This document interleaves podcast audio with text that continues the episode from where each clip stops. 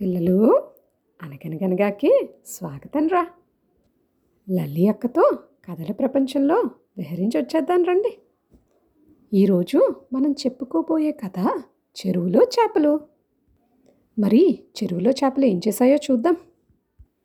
అనగనగనగనగా ఒక ఊళ్ళో ఒక చెరువు ఉండేది. ఆ చెరువులో బోలెడన్ని చేపలు ఉండేవట. ఆ చేపల్లో మూడు చేపలు ఒకదాంతో మరొకటి ఫ్రెండ్లీగా ఉంటూ ఉండేవన్నమాట. ఆ చేపల్లో ఒక చేపేమో దీర్ఘదర్శి అంటే దీనికి బాగా ముందు చూపు ఉండేదట్రా పిల్లలు. రెండోవాడు ప్రాప్త కాలజ్ఞుడు. అంటే ఈ చేపకి తన తెలివిపై తనకి నమ్మకం ఉండేది.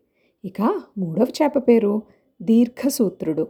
ఇది మాత్రం పక్కాగా సోమరి చేప ఒకరోజు ఈ మూడు చేపలు ఒకదాంతో ఒకటి మాట్లాడుకుంటూ ఉన్నాయన్నమాట. అప్పుడు దీర్ఘదర్శి తన స్నేహితులైన మిగిలిన రెండు చేపలతో ఇలా అన్నాడట. వచ్చేది ఎండాకాలం. మనం నివసిస్తున్నది చిన్న చెరువు కాబట్టి ఇది ఎండిపోవచ్చు. ఈ చెరువుకి ఒక కాలువ ఉంది కదా ఆ కాలువ పెద్ద చెరువుకి కనెక్ట్ అయి ఉంటుంది. మనం ఇప్పుడే ఆ కాలువలో నుంచి ఎదురీది పెద్ద చెరువులోకి వెళితే ఆ చెరువులో నీరు ఎండిపోదు కాబట్టి మనం సురక్షితంగా ఈ ఎండాకాలాన్ని గడపచ్చు. మీరేమంటారు? అని అన్న వెంటనే ప్రాప్తకాలజ్ఞుడు సమయం వచ్చినప్పుడు చూసుకుందాంలే అన్నాడట. కానీ దీర్ఘసూత్రుడు ఈ చెరువు ఏమీ ఎండిపోదు ఇది ఇలాగే ఉంటుంది.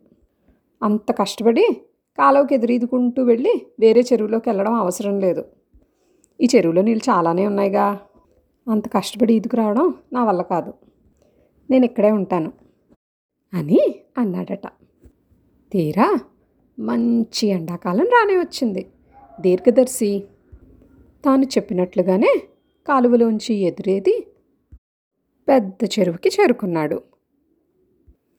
ఎండలు బాగా ముదిరేటప్పటికీ ఈ చిన్న చెరువులో నీరంతా ఆవిరైపోయి చెరువులో కొద్దిపాటి నీళ్ళే మిగిలాయి. ఆ మిగిలిన నీళ్ళలోనే చేపలన్నీ గిలగిలా కొట్టుకుంటూ ఉన్నాయట. మరి జాలరి వాళ్ళకి చేపలు పట్టడానికి ఇది మంచి సమయం కదా? అందువల్ల జాలరి వాళ్ళు వచ్చి వల వేసి చక్కగా చేపలన్నింటినీ పట్టేసుకున్నారు.